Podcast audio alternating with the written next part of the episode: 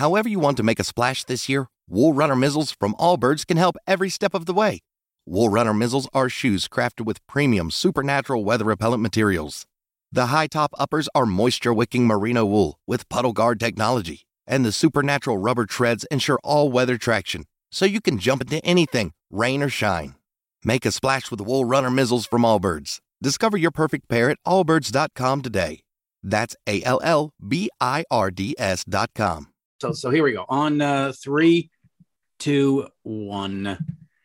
We are speaking with the one and only Jeff Blue. His new book is called One Step Closer, and it uh, details a little bit the story of Linkin Park, Hybrid Story, and some of the other bands he's been involved with. And uh, as we say here in Montreal, uh, bonjour, Jeff. Uh, comment allez-vous? How are you? Uh, ¿Cómo está? Muy bien. Yeah, muy bien. Yeah, that's right. Uh, the, we're, the we're in Southern California. Um, I'm, I'm doing great. Glad to be here. And uh, I should grab the book and show it. Do you have it to show? Like, you know, the whole yeah the visual. Hold on one second. If you see my dog in the background, then you know he's the most important guy. But because there's, there's there you go. For those, those, those home gamers, this is the book. It's called One Step Closer. Yeah. And uh, yeah, details the story of uh, how Hybrid Theory, the album, came to be and the biggest selling debut album of the 21st century, to give it a shameless plug. But yeah. Yeah, and and that's what I want to I, want to get into, and I also want to talk about some of the other bands you've been involved with, including Macy Gray, including uh, DJ Ashba and uh, Beautiful Creatures. Uh, it's an interesting uh, arc. So so let me get into this. Uh, talk to me just about the book first in terms of the story you wanted to tell it does detail the story a lot about linkin park a lot about hybrid theory um, talk to me about how your story tells through that. How does it play out through that the telling of that other story? Well the, the whole the whole story starts uh, about when I, I lectured at ucla and it kind of goes back from there and then forward. So i uh, I was teaching at UCLA while I was working at this company, uh, publishing company called Zomba Music Publishing. And uh, I had just signed a woman named Macy Gray, who nobody liked. She had been passed on by every record label. Her publisher dropped her, manager dropped her, etc.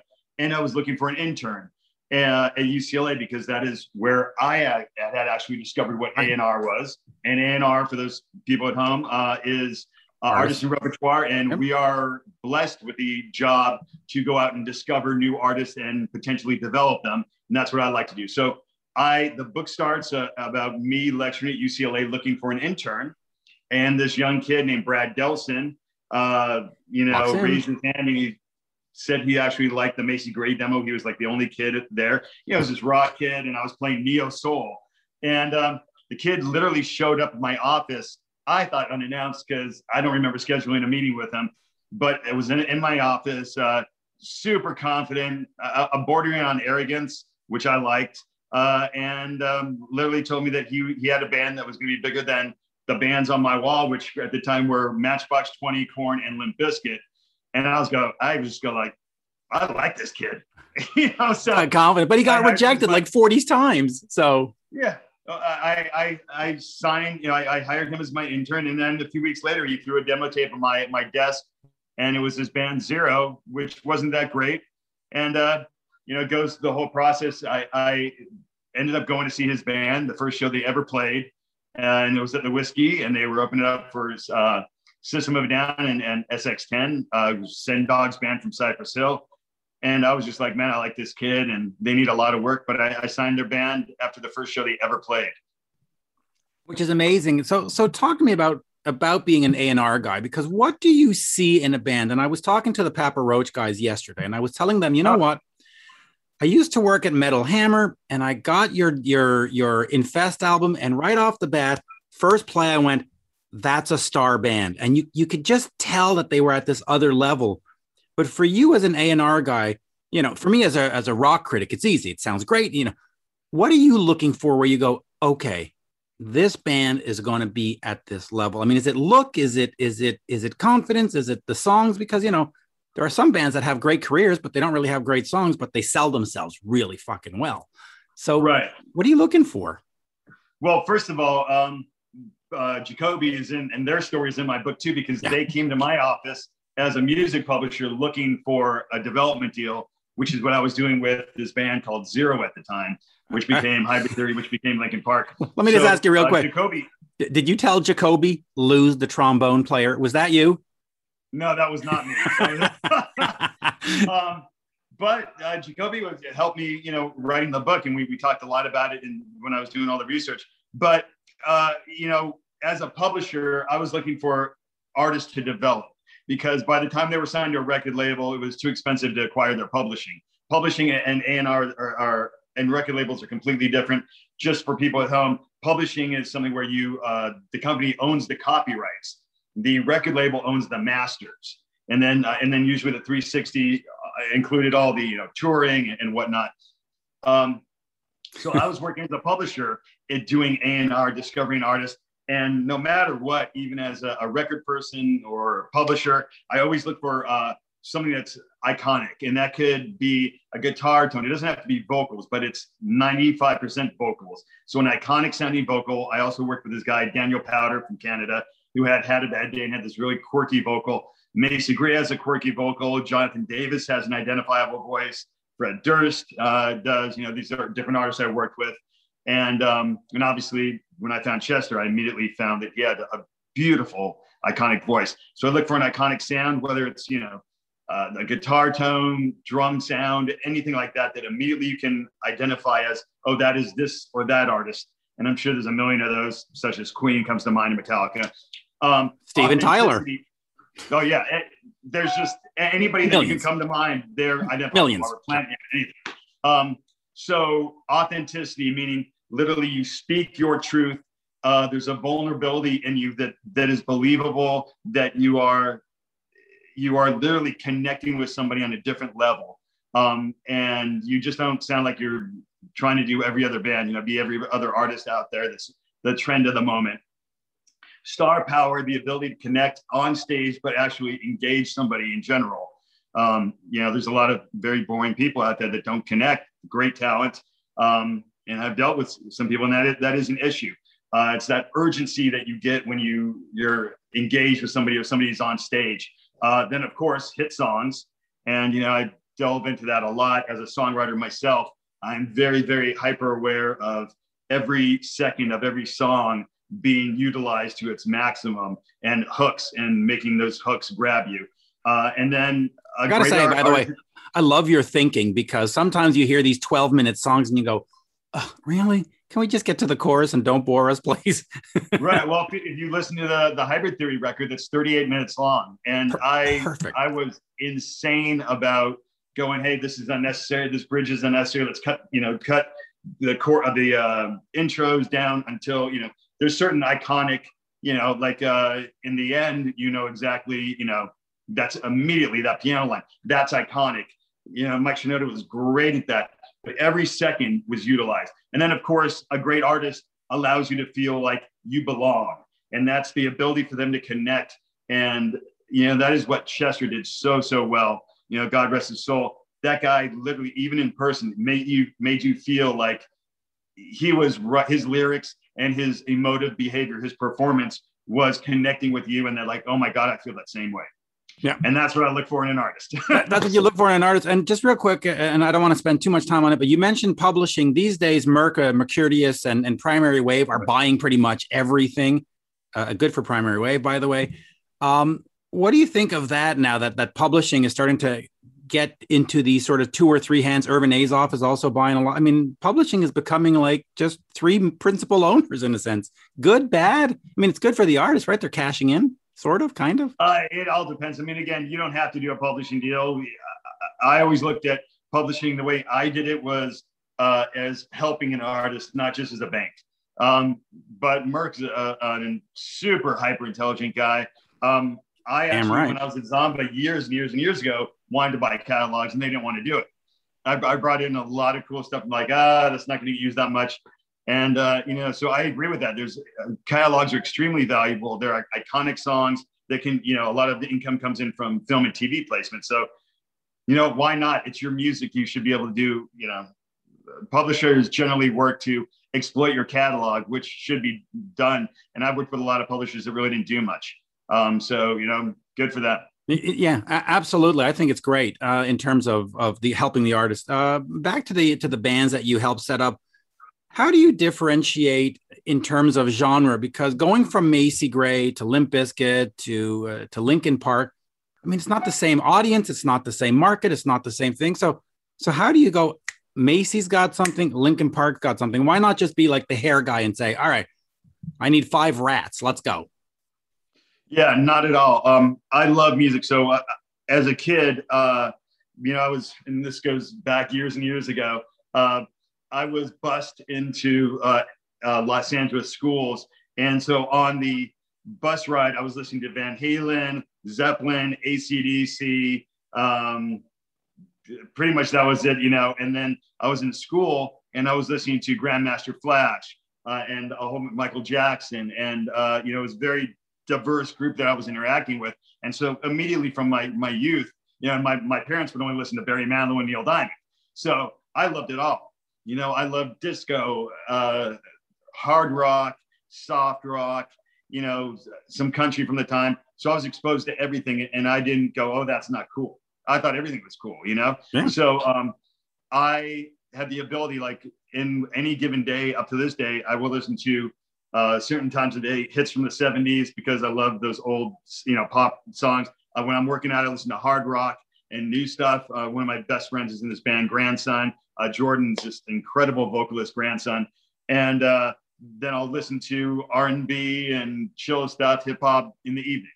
So, uh, and then I also listen to country. You know, depending on my mood when I'm running in the canyon, I'll listen to that a lot. So, I had always had the ability. One of my favorite artists was uh, Nina Simone and Billie Holiday. So uh, that was my chill stuff, and that's when I got to be introspective. And so when I heard Macy Gray, you know, I was signing all these rock bands, and I heard Macy's voice. I'm like, that that is an iconic voice. I just lost my shit. I was like, I've I've got to work with her, and nobody wanted to work with her. I had to actually tracked her down and convinced her to get back into the music business. She was done with it. So I'm extremely passionate and and super into music. And when I hear something that that excites me, I, there's no stopping. So yeah, that's why I've always been that guy looking for new artists. I don't care if they've had 10 million followers, that you know, if they have two followers. If there's a great voice there and they're talented, I want to know about them. And that's why I get so many artists coming to, you know, work with me and you know help build their careers. And I've gotten so many artist deals. Yeah, and, and, and that's refreshing to me, by the way, because you know I, am known for the rock stuff, but every so often on Twitter I'll say, hey, you know, the Duran Duran something. People go, oh, you can't talk about them; they're not rock. And I'm like, who cares? They got, they, I love them. They got great songs, you know. Well, the, the uh, deal, the deal is this, man, is that uh, any song is a song. It's a pop song. Doesn't mean it's pop. If you break down any type of song and it's good, you can do it in any flavor of any ways, any genre and that makes that makes a great song. That's when you know you've got something great if you can play it acoustically and break it down and then put you know different elements behind it. That is a great song. Um, Fully great. To be honest, like when the Linkin Park guys they listened to Depeche Mode, but also I was working for Jive Records, which was the publishing company Zomba, and they were listening to all the Backstreet Boys stuff, and they realized those songs were incredibly well structured. You know, and you could make one of those, you know, any of those songs super hard, put heavy guitars behind it, it's still going to be a damn good song. So I agree. I, I yeah. agree. So, uh, so let me get into Linkin Park for a little bit because uh, I remember at the time, you know, listen, I was all into the Def Leppard, and to the Scorpions and all that, and and we had that downwards curve, and then Nirvana and all this, and then Linkin Park comes out, and it's one of the first times we have two vocalists or two guys mm-hmm. trading, and that was unique. And at, and at first, I sort of went, well, "What the f- is that?" And a lot of people said that, but you went with it. And of course, it worked. Uh, talk to me about that. Did you ever sit them down and say, listen, get, get one vocalist, you need your Steven Tyler, you need your, your whatever? Or were you like, nope, we're going to create something new here? The irony is there's two ironic situations in that. Uh, I always thought that was very unique, yet we showcased 44 times and we're told 44 times the band sucks. They don't have hit songs. There's no star there and it, everybody said it sounds like everything else. There's this is you're late to the party, and I'm like, this doesn't sound like anything. I go, there's two guys here, two frontmen that are amazing. And for the people that don't know, there was an original singer before. So I had, you know, that was another big, in, insanely tough thing where I had to replace the original vocalist because he just wasn't cutting it. great guy, super talented, and ended up be, uh, becoming an amazing manager for artists like Taproot and System. Um, but you, to me, that was that was an iconic thing, and it had to blend. So those two elements really needed to to blend really well. Um, and then, ironically, when I finally get this band signed as part of my employment deal to go to Warner Brothers, the by the time I got out of my contract to go to actually physically be at Warner Brothers, the guy who hired me was let go, and the new boss that came in had already passed on the band uh, three different times, three separate showcases passed on the band. So now he's our our guy in charge at the label, and he made that suggestion. He goes, just have just have Chester, get rid of the, the rapper. And so yeah. we went through that, and it's detailed and agonizing, traumatic yeah. detail uh, in the book. In the yep. book, and uh, it was extremely difficult on me knowing that Mike Shinoda is the guy that really was the impetus and the creative structure behind that band. Um, Chester was and is one of the most beautiful, impacted voices of our, our, you know, the last 30 years. But you cannot have Linkin Park without the the dual aspect of that, you know, hard hitting transition between you know the rap, the singing, and the you know the vocals and the melodies. And um, so yeah, I, I, did have to deal with that with uh, Linkin Park, and we stood by it, and we yeah. you know Mike in there, but it was a very difficult process. One one to this day, which you know was very traumatic for for him and me. Listen, I, I started doing this this reporting stuff in '96, and I remember people going, "Oh, it's never going to work, Tuvo. What, what, are they thinking?" And it's like, well, they proved you wrong, didn't they? yeah, it worked pretty darn good. Uh, let me just ask you: you went over to Warner's and uh, you know around uh, the end of, of the 90s the early 2000s you start developing this band beautiful creatures with with dj mm. Ashba um, talk to me a little bit about the thinking behind that because you had of course uh, you know a lead singer from a, from an 80s band you had these different bit players and you were sort of like reinventing the wheel sort of saying hey you know what def leppard fans we've got a band for you um, what was the sort of the thinking behind Beautiful Creatures, and and why did it sort of just peter out after doing the Ozzfest and stuff? Well, there's a reason for everything. Um, so I liked the band a lot. I actually liked Joe uh, and his band Bang Tango. Um, yeah. I was in there because of, of DJ, DJ Ashba, and he was just he was an absolute star. The guys in the band were all really strong. There's a guy Kenny Kweens. Um, and I did think there was there was room and there was a need for guitars because at that time uh, in 2000 2001 uh, it was not cool to have any guitar solos. Right. Totally stripped out of, big, out of music. It was a big no no no guitar solos. Everything's steering away from guitars, and I know everything is cyclical. So I meet DJ and I'm like this this guy is incredible. He's charismatic. Mm-hmm. He's great. He, he just he, he makes you feel like you belong, and he's an insane guitar player. So um, that is a, a life lesson where DJ was the strength of the band. The only part of the uh, the equation that wasn't great was he was the strongest point in the band, which you don't want to have your guitar player be stronger than the vocalist. And um, you know, we, we got a lot of flack uh, on the vocalist. Uh, I thought the album was great. You know, it was one of the first things that I, I also uh, co-produced that, and I had a lot of songs I wrote on that record a lot and uh, I thought there were some really great songs. Um, the head, the new head after the other guy who didn't like Linkin Park, the guy who came in uh, hated the band, Beautiful Creatures, and basically dropped them. Oh, he did drop him. Well, he did drop. So, no, because it was interesting because I, I, was doing interviews back then, and they'd say you can't ask about Bang Tango. It doesn't exist. Just just ask about Beautiful Creatures. And I'm like, so you're trying to hide the fact? And it, it was just very strange. And anyway, I saw them at Ozzfest; They were great. The album, the two albums are great but yeah, it, it, it, they were trying to sort of cover up the fact that there was well, an 80s association. Yeah, there was a big stigma attached. It was like yes. it made him seem old. That was the thing. It made him seem old. Yes. And uh, he really wasn't that old. Anyways, long story short, yeah, it, it, uh, the band got dropped. It was horrible. because I, I, worked really hard on that, and I still talk to DJ all the time. Um, he's super talented, and he went on obviously to play with Guns N' Roses, Motley Crue. Uh, he's just a phenomenal guy. So um, yeah, the, you know, you can't.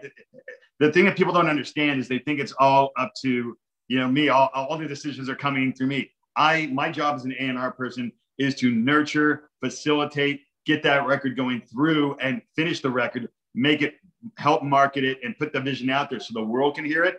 But there's always people above you, no matter what. There's always a CEO and one guy above that guy. And if they don't like it for some reason, or they don't like the sound or the one of the guys in the band, which is the case in this, this situation, um, there's not much you can do. And, yeah, and of course, it's, it's, a lot of politics, unfortunately. So now that's why artists will come to me and I will help develop and go, hey, this is how you also avoid these roadblocks. And I learned a lot about that in, in writing the book, again, which we'll plug right here. Yes, this one book, step closer. One step closer, wherever your books and everything's sold. Uh, So, yeah, it goes into all that. It goes, the book d- discusses what it takes to persevere because you will hit roadblocks all the time. You know, uh, get, you'll hate gate, uh, gatekeepers, as I like to call them, the wonderful mm-hmm. gatekeepers. yeah, and we don't know everything all the time. You know, I've like, uh, there's plenty of things that that uh, I'm. One of my faults is I'm always early. Oh, too early. Like Linkin Park, I was three years early. Machine Gun Kelly, I brought to Atlantic Records a year before anybody even heard his name, and they passed. You know, I brought in Nickelback, the first show they ever played in the back of a, um, a uh, record store in Vancouver, and they wanted to do a deal for you know four thousand bucks. So many different artists. Um, I like finding stuff early. So in the position I have now, where I consult for labels, but I also develop, I'm able to have that time because record labels are not going to develop you. They're going to oh. sign you based on your fan base, your your, uh, your social metrics. Yeah. It's horrible. So um, there's a lot of different ways where artists can facilitate and, and expand their career.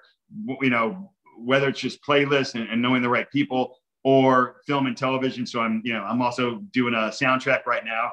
Soundtracks have been essential in breaking artists. I did. Uh, there's an artist I had that was a pop artist that the guys lived with me, and I got them. They were called uh, the Last Good Night. We had a number one song in nine countries, and it all stemmed from a TV show. Um, but it, you know, we won a BMI award out here, and uh, Daniel Powter was broken by a television show. Um, you know, lots of different artists, you know, the Fray. But long story short, there's a lot of different ways to uh, step up your career uh, outside of just you know having great you know songs. Uh, yeah, absolutely.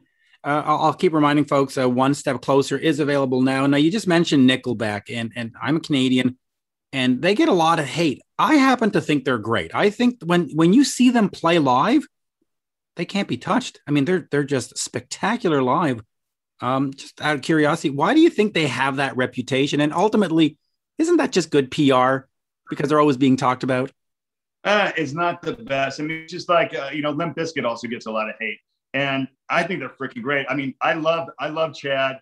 You know, Chad and I joke all around. He he almost did a publishing deal with me for four thousand bucks. My my boss is the one who didn't want to do a four thousand dollar deal with this unknown band. So um, no, I think he has an iconic sound. It be sometimes artists become a parody of themselves. You know that sound everybody emulated at the you know the marbles in your mouth. He was the first guy. That I, I I honestly don't know why, but yeah, they had some incredible songs, and I think one of the things is they kept and with all due respect, Chad, they kept basically reproducing the same song, the same formula. But that works for a ton of different artists, you know. Um, ACDC, 50 years. Yeah, I mean, for the most part, you know. Um, but uh, and then same thing with Limp Bizkit. People just decided to hate. You know, that was you know they were they were everywhere. When you're everywhere, people start to hate on you. It's just a it's ridiculous. It's ridiculous. It's I've seen nature. Limp Bizkit live, and they're great too. So, dude, Fred is freaking amazing. I still talk to DJ Lethal all the time. Uh, you know, he helped me with the book. Uh, yeah. Man, I don't know. It, it's just people, you know, people love to hate. There's, there's more haters than, you know, people who actually go out and support you. And that's one of the things you have to also learn about this business that you're getting into if, if you're a musician. And it, I do talk about it in the book, uh, is that there's always somebody out there ready to hate. You know, it's people love to throw shade and people love to tell you why you're not good. You need to actually find your strengths, focus on them, yeah. have the belief in yourself, listen to those haters because there there are there always is a modicum like one iota of one percent truth behind everybody's comment, but follow your own vision. Take everybody's comment and analyze it. Go, hey, you know what? Maybe they're right about something, and that is what we did with Linkin Park at a point. Enough people said, "Hey, look, that vocalist isn't you know isn't hitting it," and so we decided to actually get rid of the lead vocalist, which is the most important part of a band, and wait and uh, by a miracle i found chester you know in, in arizona uh, while i was at, drinking at the four seasons hotel in, at south by southwest and it was a mm-hmm. random occurrence i just called up this guy without ever hearing his voice and you know said, "Hey man, we have a, this killer band called Zero from Los Angeles. They're about to blow up." You know, and he told me it was his birthday, and I'm like, "Oh, that's great." I go, "You know, you should leave your birthday and go record this demo tape." And this kid did it, and his name was Chester Bennington, and you know he changed a lot of people's lives all over the world. So, um, you know, end of the day, you've just got to make your mark. You've got to have that drive. Any artist and anybody doing anything, any type of career, you have to have that drive because that is what's going to propel you past all those haters yep. and uh, and really make your statement in your career. And you have to hold strong to your vision.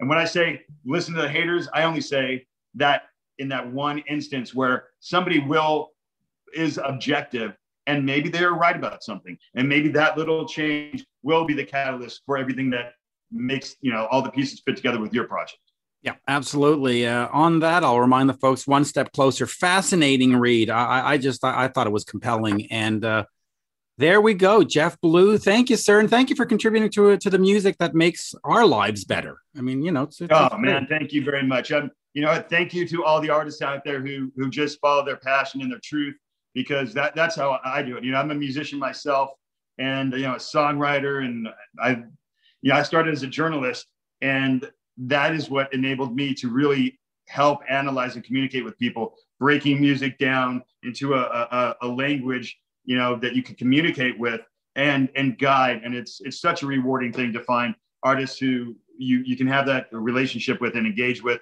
and create something special. So I'm just I, I love my life and I'm, I'm glad to be here and I, I look forward. I actually just found an artist through the book who reached out to me and uh, said it changed her life. And I listened to her music, and it was incredible. Wow! And we're in the process of uh, making an album for her. Uh, Good. Gonna, yeah. Bring us so, the next Macy. We we need more. Oh no, this, this girl is like Billie Eilish meets Eminem. Oh well, uh, my my daughter will love that. And by the way, my daughter loves Billie Eilish and Machine Gun Kelly. So you've done well. Hmm.